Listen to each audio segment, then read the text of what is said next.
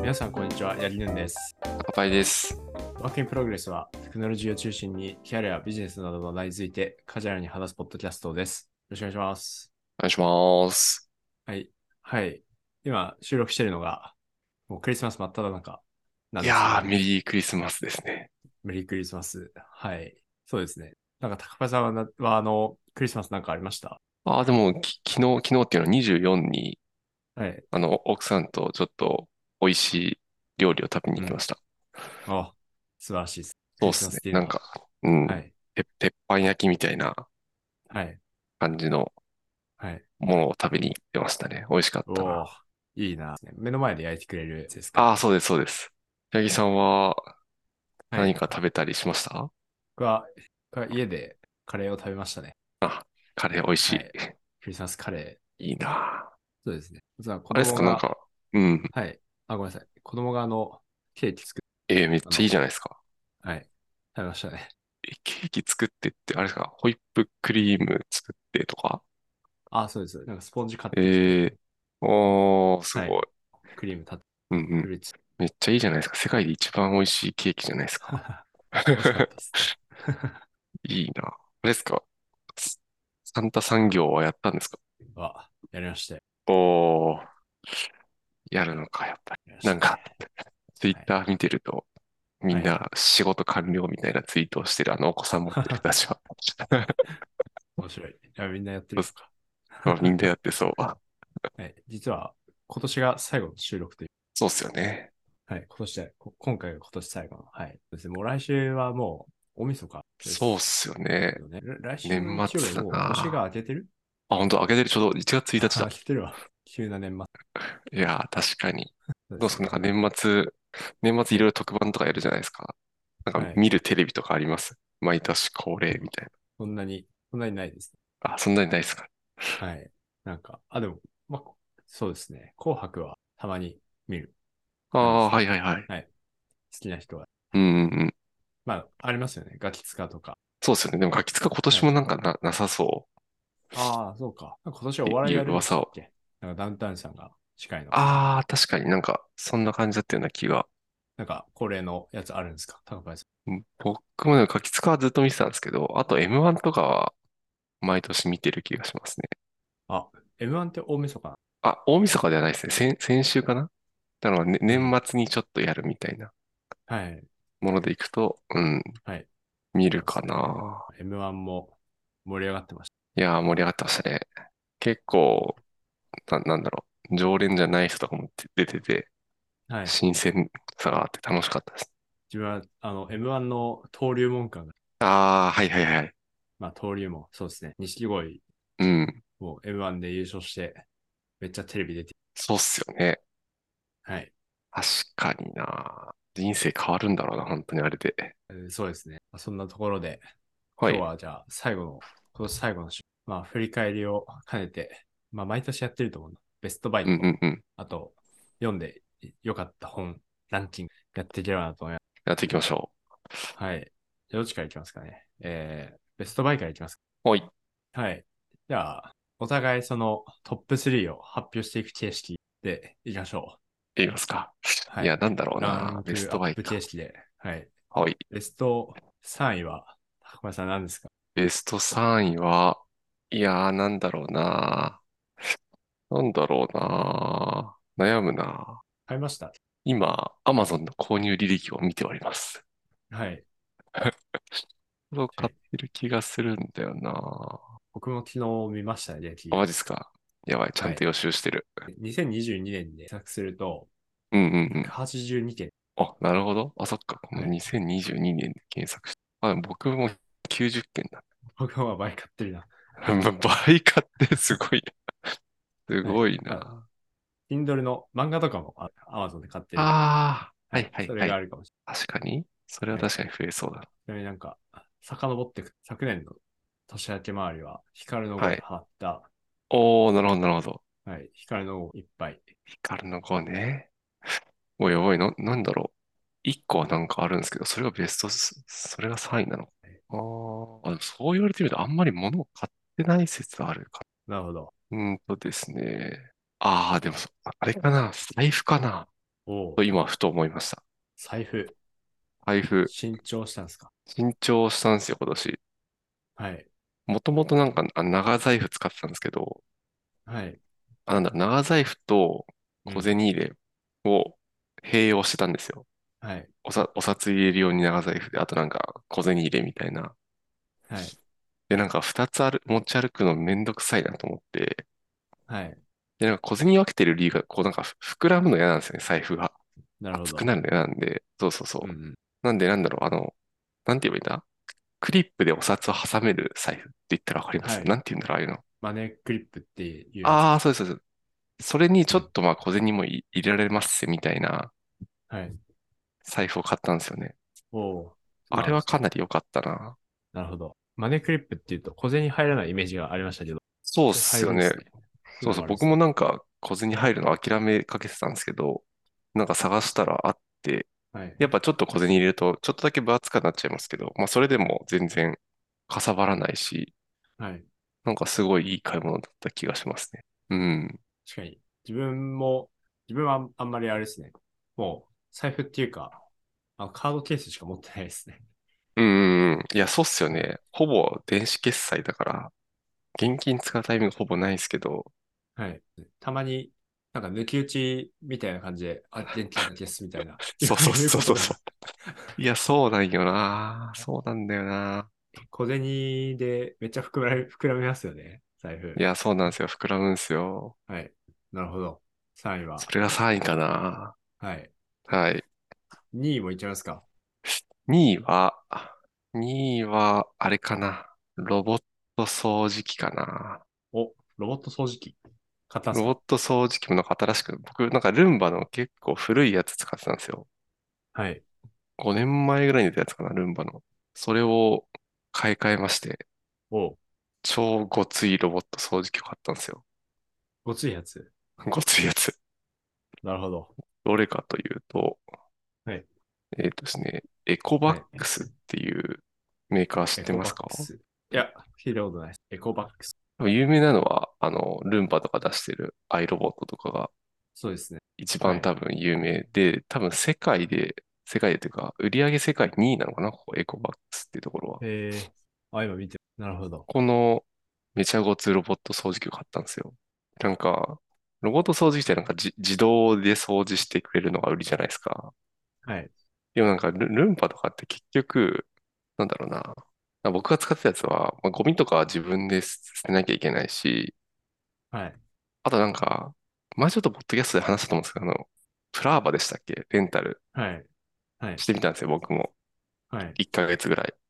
はい。で、あれめっちゃ良かったんですけど、結局なんかモップの部分とか自分たちで変えなきゃいけないから、はい。なんか自動化といえど、ちょっとなんか人の手が入ってるのめんどくさいなと思っちゃったんですよね。おー、はい。そう。で、なんかその辺も全部なんか自動でやってくれるのないのかなと思って見つけたのがこれですね。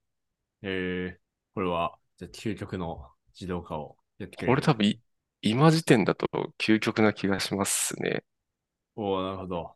なんか、あ、そうそう、はいゴ、ゴミとかは、なんだ、あの、ドッキングステーションみたいなやつで自動で吸い出してくれて、はいまあ。それは多分何個かのメーカーあると思うんですけど、はい。なんかあのこれ水拭きもしてくれるんですけど、一緒に。はい。その水拭きのモップも自動で洗ってくれるんですよ、これ。えー、すごい。あら、洗うんすかそう、洗ってくれるんですよ。すごい。なんか、見てもらうと、こう、めちゃくちゃでかい、なんかステーションがあって、そこになんか、はい。タンクが2つこう、ガチャンって入ってるんですよね。はい。 1個に綺麗な水入れといて、もう1個はまあ空で、なんか汚れた水がどんどん溜まっていくみたいな感じなんですけど、はい。こう、1回床拭きしてもらった後に、このステーションに戻ると、その綺麗な水を使って、モップをこう、ガーって洗って、はい。で、なんか熱風で乾燥させてみたいなところまでやってくれるんですよ、これ。おー、すごい。だから今時点だと、一番自動化が進んでるお掃除ロボットな気はすしますね、これは。ほうほう。すごいですね。実際いいっすかいやー、これはいいっすね。おお、なるほど。確かに。これ感想もやってくれるのいい。ブラーバーいや、そうなんですよ。だ僕もから、はうい、やりましたけど、あの、掃除ごとにモップ取んな取んないといけないっていそうですよね。う。はい。そうそうそう。で、ちょっと取るの忘れてると、匂いちょっと臭くなっちゃうみたいな。そうですね。えー、なるほど。これを抑える1位って逆に何、なんなんだろうこれすごくよ。これはめちゃくちゃいいですね。はい。なんか安くなってる気もする。今見ると。こうですか まあ、そもそもなんかちょっと高いんですけど、確かに高いですね。うん、高い。 もともと20万円ぐらいするの。そう。でなんか今13万ぐらいになってるから、なんか安くなってる気もする。 えー、解読かもしれないですね。そうですね。お掃除がちょっと鬱陶しくて困ってる人ははい。ご検討してみてください。リンクを貼っておきます。エコーバックスはのい eBot X1 オムニってやつ。はい。1位いっちゃいますか。 1位ははい、家ですかね。 ああ、なるほど。まあ、家も買い物ですね。確かに。そう家も買い物はいですからね。ちょっと家ははい別途いろいろ話せたらいいと思うんですけど、僕家を買って、買ったんですけど、なんだかんだまあいい買い物だったかどうかわかんないですけど、なんかいめちゃくちゃな悩んで、いろいろ考えて買ったんで、なんかい印象深いですね。なるほど。うん。家以上に QOL に関係するものないんじゃないですか。買いや、そう物っす、そうっすよね。はい。そうっすよね。間違いない な。考えてみたら、まあ、家が1位じゃなかったら怪しいかもしれないですね。語りはそんな良くなかったみたいな。そうっすよね。そうなんだよな。いいですね。家は。はい。 1位で、堂々の1位が家かな。うん、そんな感じですかね。はい。僕のラまあンキングは。家にはいついては聞きたいことがいっぱいあるんですけども、まあ、それはまうんた、ちょっと別の回ということで、あ、そうですね。ぜひ。はい。そうですね。いや、家いいっすね。はい。賃貸、やっぱ違いますかうん、なんかやっぱ、すまあそもそも僕が住んでた賃貸がそんなに設備がめちゃくちゃいいわけでもなかったんで、はい。あれですけど、うん。やっぱ住宅の設備とか結構良くなってるお気がするし、やっぱひろ広い、ひ広くなったんで、うん。なるほど。まあ家の広さ。は心のゆとりですね。実際、実際ありますね。実なんか際あ気るに入ってる設備ありますかえー、なんだろうな。でもなんかあの、まあ、最近だと普通かもしれないですけど、あの、なんていうの、なんていうんだっけな、あれ。エントランスに、まあ、はい。い郵便受けみたいな、あるんですけ高いボックど、あ、高いボックスか、それ、それ高いボックスだ。高いボックスがなんか、部屋の前にもあるんですよね。ス。ほで、なんか指定された業者はなんかそこまで入れる権利を持ってて、例えば、う。えやヤマトさんとか、えはい。だからなんかわざわざエントランス行かなくても、はい。なんか大きい荷物が部屋の前まで持ってきてくれたりとか、えまあなんか僕結構ネットで頼むとき頼むんでえはい。楽かなと思ったりはい。してますね。なるほど。それはいいですね。うん。赤いボックスいっぱいだったり、そうそういっぱそいうでそう入りそう。ませんでしたって言われたり、いっぱいでポストに無理やりねじ込んであったりそうそうそうそすう。るんで、はい。いや個別にあるのいいな。そうなんですよ。うん。かな。でもまだちょっと引っ越して日が経ってないんであんまり。これからなんかはいいいところが見つかっていくかもしれない。感動したのは広さと、そこそうのっすね。そうっすはねい。はい。僕のランキングはそんな感じかな。じゃあ、八木さんの聞いていきますか。はい。じゃあ、えー、ベスト3、 3位から、 3位から。はい。 3位からいきますと、えー、3位はオイルヒーターです。おー、オイルヒータオイルヒーター。はい。ー。確かに買ったって言ってましたね。そうですね。アマゾンの入れて振り返ってったらうん、ギリ1月だったんで、おー、はい、入れときました。オイルヒーターやっぱりもうあれですか、エアコンとか使ってないですか使ってないです。おー、そうなんだ。はい。やっぱ空気が乾かないし、うんうんうん。確かにな。あれはどうですか電気代はやっぱちょっと高高くなっちゃいます。そうですね。電気代はめっちゃ高くなります。 うーん、ああとめっちゃ高くなるんだ。めっちゃ高くなります。びっくりするぐらい高くなりまそうなんだ。まあでもそれをもってしてもす。よはかっい。たなって感じですかね。そうですね。やっぱ健康には変えられないんじゃないですか。うーん、家で確仕か事にしてるので、はい。うんうんうん、確かに確かに。そうですね。うん良かっうんうたん。もので、はい。でちょっと部屋が広くなってきて、こう2部屋で使わなきゃいけなかったりすると、あの、 ペイしないかもしれうーん。はいもうその時は2つ、3つ買いましょう。ない。電気代そうもですねはい。 2倍、3倍になるかもしれないけど。先手に増えるのが電気 代。はい。そうですね。はい。あと、床暖房とかある家に引っ越せば。ああ、いらなく確かになる確かに。はい確かに。はい。ああ、そう、暖房そういえば床暖ついてるけど使ってないやもん。あ、まですか。ついてるんですか。素晴らしいですね聞い。てます。はい。使ってないことを今思い出しました。使ってみようかな。はい。床暖の方はこれちでもやっぱなんか電気代はちょっと高くなるって聞きましたね。ああ、なるほど。どどんぐらいなんですかね。どんぐらいなんだろうな。い一回やってみないとちょっとわかんないから。はい。うん。高くなるごめんなさい。 2倍とか。うんうん。はい。 に結一回やつだけ構だ。高くなるな。オイルヒーターはそんぐらいでしたね。あ、そうなんだ。あはい。結構行くんだね、やっぱいきましたね。なかなか。り。なるほどな。はい。はい。そんなオイルヒーターが3位でした。うんうん。で、2位は、えー、2位はですね、キーボードですね。お、キーボードはい。で、これは別に何か工夫があるってわけじゃなくて、うんホワイトフォックスっていうキーボードなんで、はいはいはい。はい。ホワイトボック単純ス。に僕見た目が気に入ったっていうやつなんですね。ああ、これか。はい。ちょっと白基これこれ調かでな。。うんうんうん。はい。なんか僕が見てるのは違うかもしれない。ホワイトボックス。あホワイトフォフォックスですね。あ、あ、フォックス狐か。はい。あ、これか、これか。ああ、確かにシンプル。これ、ホワイトフォックスっていうキーボードがありまして、うんうんうん。で、まあ僕はその一番単純にその見た目気に入って買った、まあ買ったっていうか、見た目気に入って欲しいなって思って、うんうん。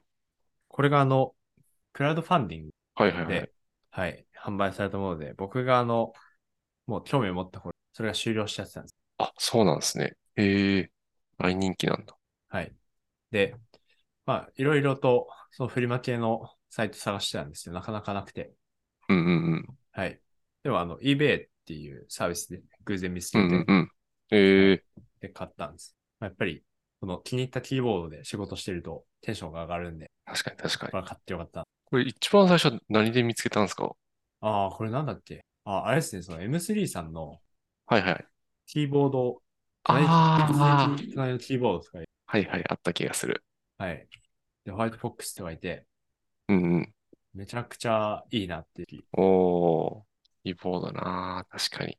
なんかこれ普通のキーボードとは違う機能とかあったりするんですかああ、僕あんまり使いこなしてないんです。多分、いや、多分そんそんな ない気が。うんうんうん。はい。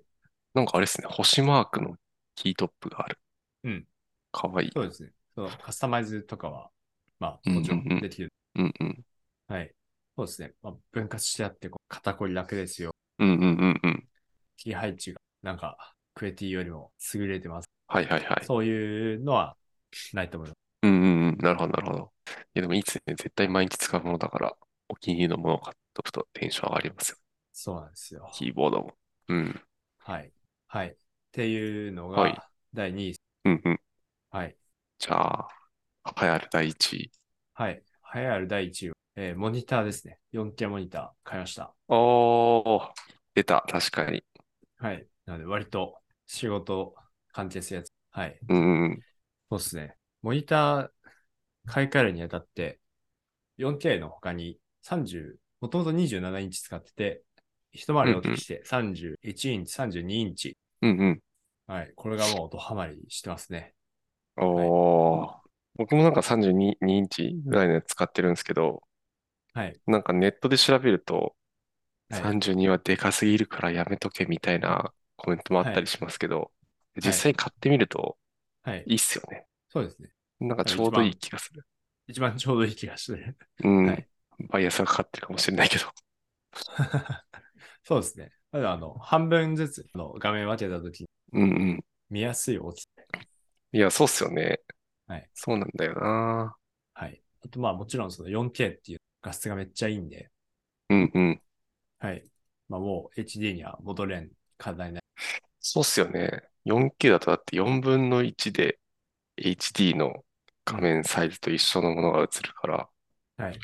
実質 HD4 枚分みたいな感じですまあという感じでして、まあ 4K モニターは良いぞと。はい。もん。うんうんはい。多分、高林さんと同じ機種のやつうん。うんうんうん。はい。そうですね。でもちょや、っと八木さんのは時期的に多ちょ分、っと新しいかもしれないですけど、うん、はい。わかりまして、めちゃめちゃ満足してますね。いいっすね。はい。あれですか、なんかモニターアームとかも一緒に買って使ってますかあ、そうですね。もともとモニターも使ってたんですけああ、はいはいはい。ど、はい。なんかあの、モニターでっかくなって、うんうん。モニターの根元が悲鳴を上げてる気が して、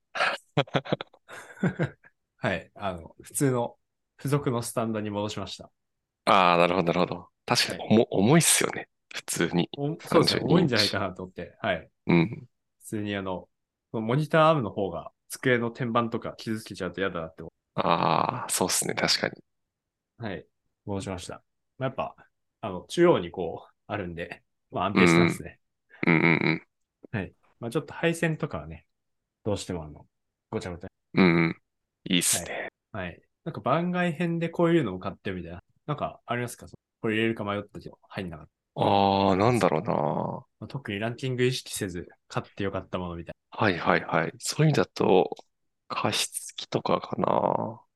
おうちょうどなんか、秋ぐらいに加湿器買ったんですよ。なんかもともと持ってたのが、なんかあの空気清浄機兼加湿器みたいなやつで、はい。なんか加湿の方法って3種類ぐらいはい、あるじゃゃないですか。うん。なんかあの、気化させるパターンと、はい。あとなんか、なんだっけな。なんて言うんだっけな、あれ。電磁波みたいな。電磁波じゃないな。超音波ですかね。あ、超音波、それだ。はい。超音波、超音波で出すパターンと、はいあとなんか、ハイブリッなんていうの、あれふ沸騰させるやつド。ああ、なるほど。沸騰普させ通になんか、そうそうはい。水を温めて、はい。沸騰させて、それで加湿するやつう。んうんはい。で、もともと持ってたのは、それなんか、気化させるやつだったんですよね。水突っ込んで、なんか、それがなんかスポンジみたいのが吸って、はい。そこからなんかちょっと加湿するみたいはい。な。結構なんかお手入れが大変で、はい。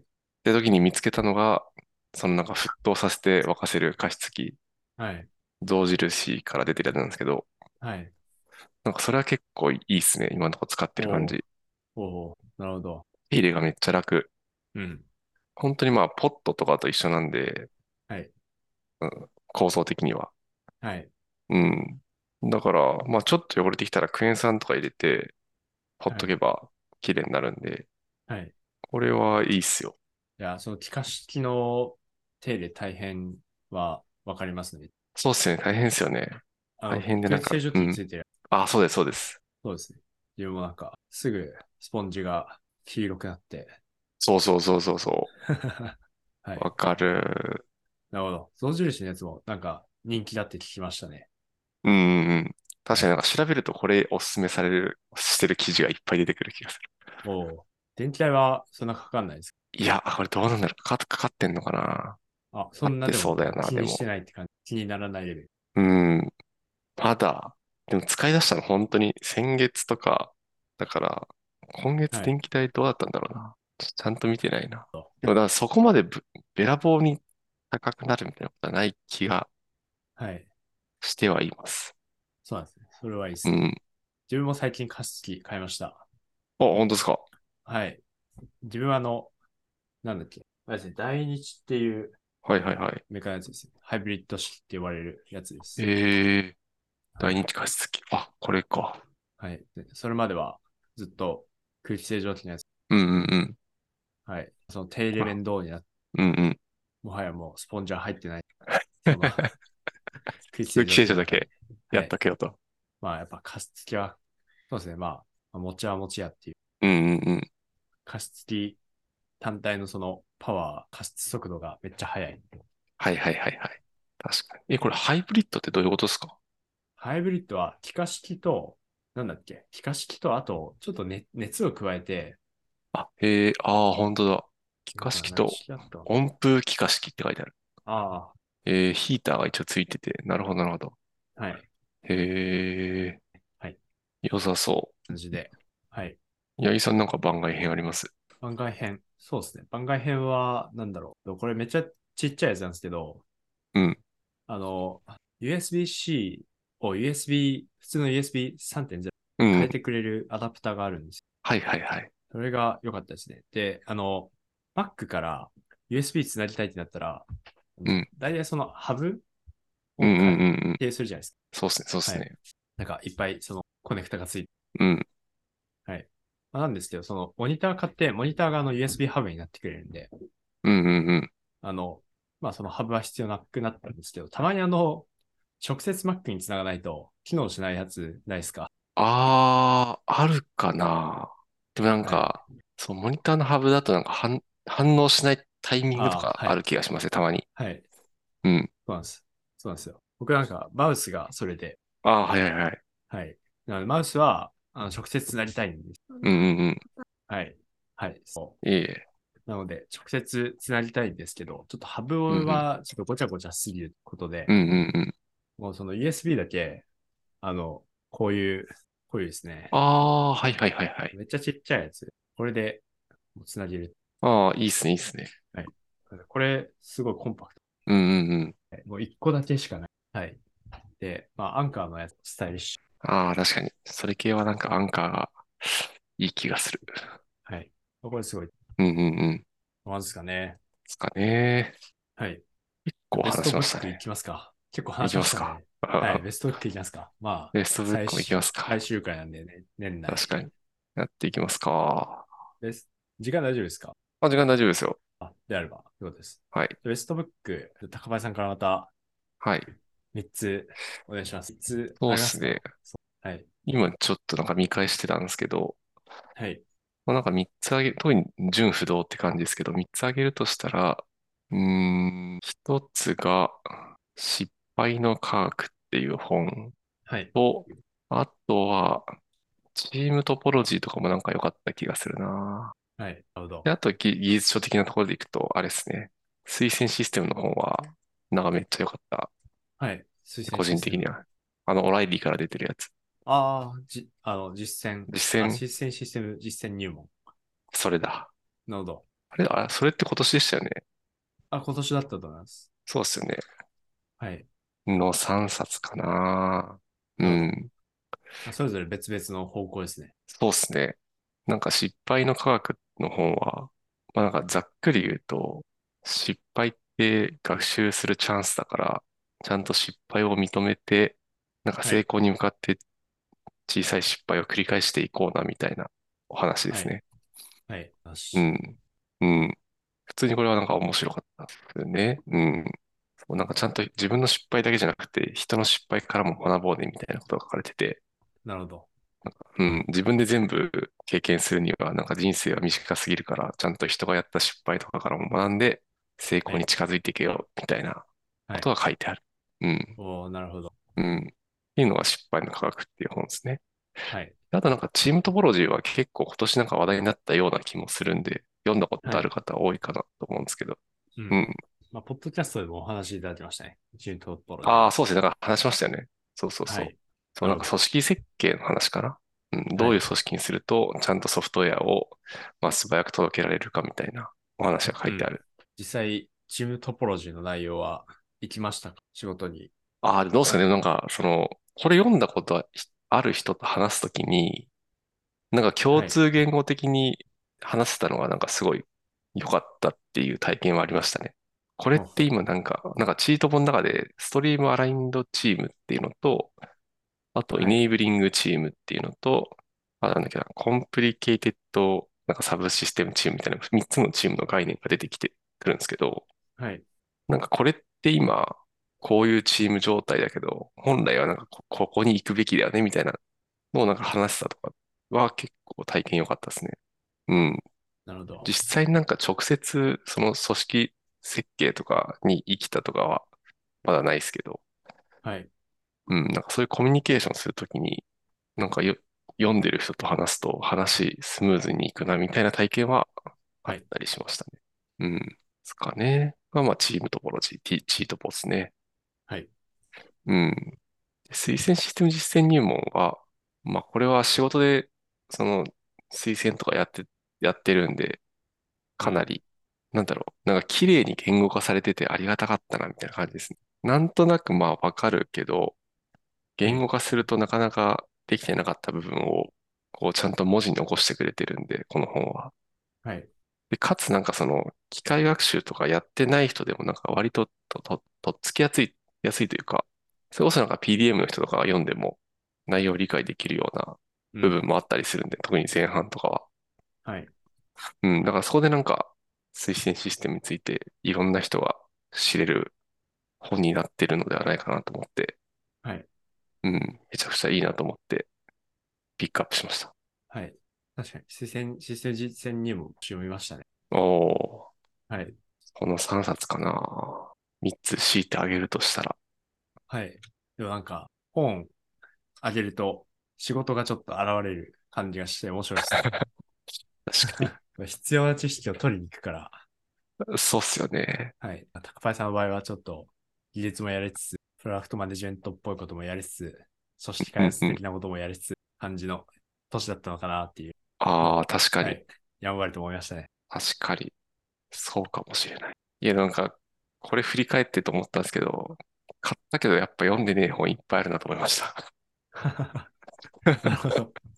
そうそうそう。ちょっとよ年末年始とか使ってね、はい。読んでいこうかなっていうのを思いましたね、同時そうですね。に。うん。なるほど。はい八木さんはどうですかはい、自分も行きますと、自分はなんか、今年一番読んでよかったのは間違いなくありまして、それが、えー、A Philosophy of Software Design っていう。はいはいはい。はい。あ、そうか。あまずなんか、本に当たってなんですけど、うんうん。今年あの、自分でその 100books in 2022テーブルを作って、で100冊を持ってます。なるほど。ど。はい。うんうん。結果、50冊ぐらいでしたね。ああ、でもまあまあまあ、はい。 50冊でもそこそこ月4冊ぐらいか。はい。50冊ぐらい読んで、まあ、うんうん。そのすごい印象に残ったものもあれば、あるやつとうか、んうんうん。はい。あとは技術だけじゃなくて、割としょしょうもない目な本とかも読んでたりします。はいはい。はい。いや、大事ですよ。はい。そうですね。はい。で、その中で1位、1位、一番良かったなと思ったのは、そのやつで、うんうんはいうん。はい。まあ、これは、まあ、その名の通り、そのソフトウェア設計。うんうんうん。はい。割とそのミクロ寄りなやつで、うんうん。そのシシステム設計、あの、システムのアーキテクチャ決めるとか、うんうん。そういうのっていうよりは、そのコードレベルの設計の話が割と書いてあるはいはいはいへえ。はい。で、著者の方は、えっと、スタンフォードで、その、もう本当にこのソフトウェア設定のうんたれてる方で、その授業内容がじゃんですうーよ、ん。はい。そうですね。で、まあ一番良かったの、なんだろう。まあ一番その印象深いのは、えーシャローモジュール、シャローモジュールとディープモジュールの話、あディープモジュールっていう話があるんです。はいはいはい。はい。まあそれが、うんうん。で、まあ、どういうことかというと、そのシャローモジュールっていうのは、とまあ、浅いモジュールなんで、インターフェースがまあ広い、そのインターフェースが広いっていうのは、あの、変数をいっぱい取る、引数をいっぱい取るうんうんけど、うん。で、シャローで浅いので、やってることが少ない。なので、うんその入り口は広くて、えー実装が薄いやつをシャローモうジュールんうん。っていうので、ディープモジュールは逆に、インターフェースがシンプル。なので、まあ、引数とかが少なくて、うんうん。えー実装がまあ長い。いろんなことをうんうんうあっん。て、で、基本的にそのディープで、ディープモジュールで作る必要が、あー作った方がいい。ああ、なるほど。まあ、そういうところですね。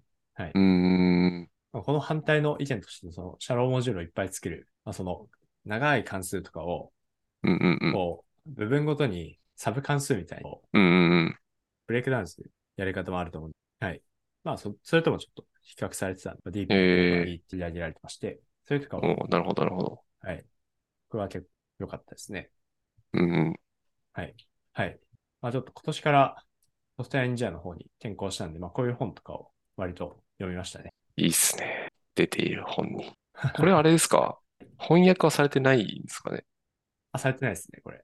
あ、そうなんだ。はい。うんうんうん。うちょっと頑張って。いいっすね。はい。これが、ぶ多分ぶっちぎりで、うんうんうん。はい。で、2番目は、えーこれマシンラーニングデザインパターンっていうありまして、はいはいはい。これは日本語訳されてます。うんオライリーが出てるあれこれ、高林さんが読んだこといや、持ってる気はするな、これ。あ、なるほど。も持ってはいるちょっとが。読まなかったリストの。あ、でもこれ読んだな。お読ん、読んでるな。はい。読んでますね。メモが残ってるから読んでる。なるほど。はい。これ、そうですね。多分知ってる知識とし知ってない知識のバランスが、ちょっうんうんうん。と、はい。まあ、デザインパターンってな、デザインパターンってなってるんですけどなんていう、このパ、まあ割とその、機械学習ってこういうことやるよね。うんうんうん。あんまりその、へ、なんかデザインパターンっていうと、 まあデザインパターンでいいのか。はい。まあそうですね。まあ、あの、目次読むと、まあ大体どんな内容が書いてるのかってわかるんですうけどんうんうん。はい。まあその特徴のまあ表現のパターンとか、うんうんうん。はい。そうですね。まああと、その学習問題の、えーパターン、マルチラベル、アンサンブル学習うんうんうんですけうん。ど、はい。まあ、ありまして、そうですね。割とその実務で使うってなったら、まあ、こういうことがこういうことをよくやるよっていうのが大体書いてある。あ、これは良かったですね。確かに。そうっすね。運用とかその辺のこともちょっと書いてあった気がする。そうですね。はい。うんうんうん。注意、注意点的には、これすごいいい本なんで、書いてる人は Google の人なんです。うんうんうん。なので、ちょっとあの、TensorFlow に寄った、ちょちょあっと寄あ、っ確たか意に見。とかがあって、はい、そはこいとはかは、いはい。はい確かに。そうかもしれない。まあそうなるな。うん。はい、でも、うんうん。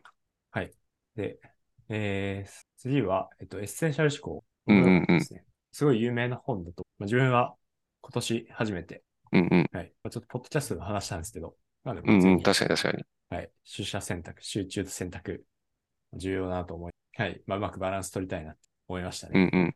はい、そんなのが、はい自分。ありがとうございます。確かに。ちょっとソフトウェア開発とかによりつつ、はい、あとはなんか仕事に汎用的に使えそうなエッセンシャル思考そうですのね。本とか入ってくる感じですね。はい。他にも確かに。うんい。ろいろ読んだね。まあ確かに50冊読んだらな。でもその 100, 100冊読むとかいいっすね。そうですね。ちょっともう今年来年やろうかな。年始にうはい、ん。かっこ読むぞっていう意気込みを持って立てて、それはあれですか毎月進捗確認とかしてったんですか、自分の中で。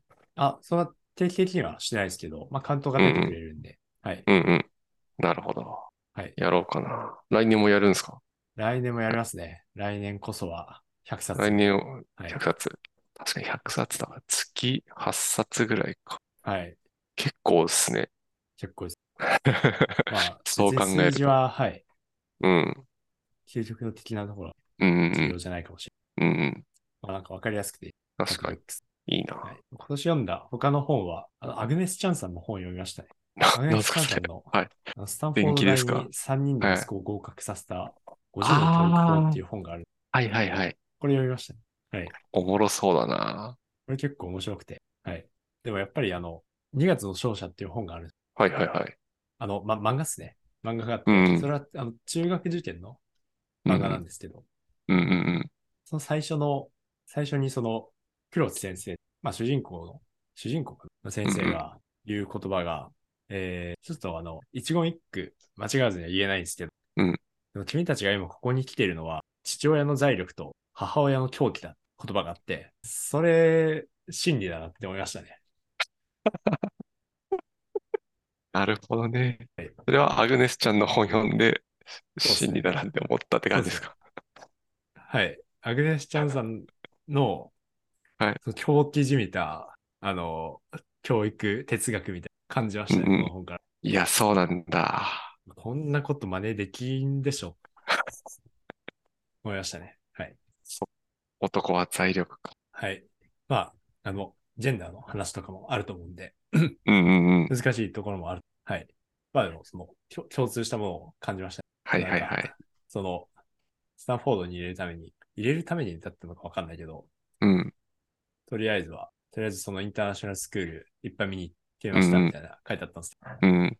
はい。インターナショナルスクールはもちろんバカ高いんで、高いっすよね。そうっすよいや、ここはもう財力ないと無理だなと か。ね。なるほどな。やっぱ、まあでも、その、本の中で感じるのは強い教育哲学ですね。アグネス・チャンさんの。うんうん。はい。すごい感じました。なるほど。僕も子供が生まれたら読もうかな。はい。ぜひ。リストに入れとこはい。はい。ぜひなんか、リスナーの方々も、今週のベストバイとか、ベストブックとかあったら、あのーまあ、コメントとかいただけたら嬉しいです。う。確かに。聞きたい。みんなの買ってよかったもの。はい。はい。まあ、という感じですかね。ほい。はい。えそれでは、今日は、えー、この最後の収録というベストバイとベストブック話していきました。で、えー質問コメントは Google フォームや Twitter のハッシュタグ UPFM でお待ちしております。えー今回もご視聴ありがとうございました。えー来週またお会いしましょう。ありがとうございました。今年もありがとうございました。さよなら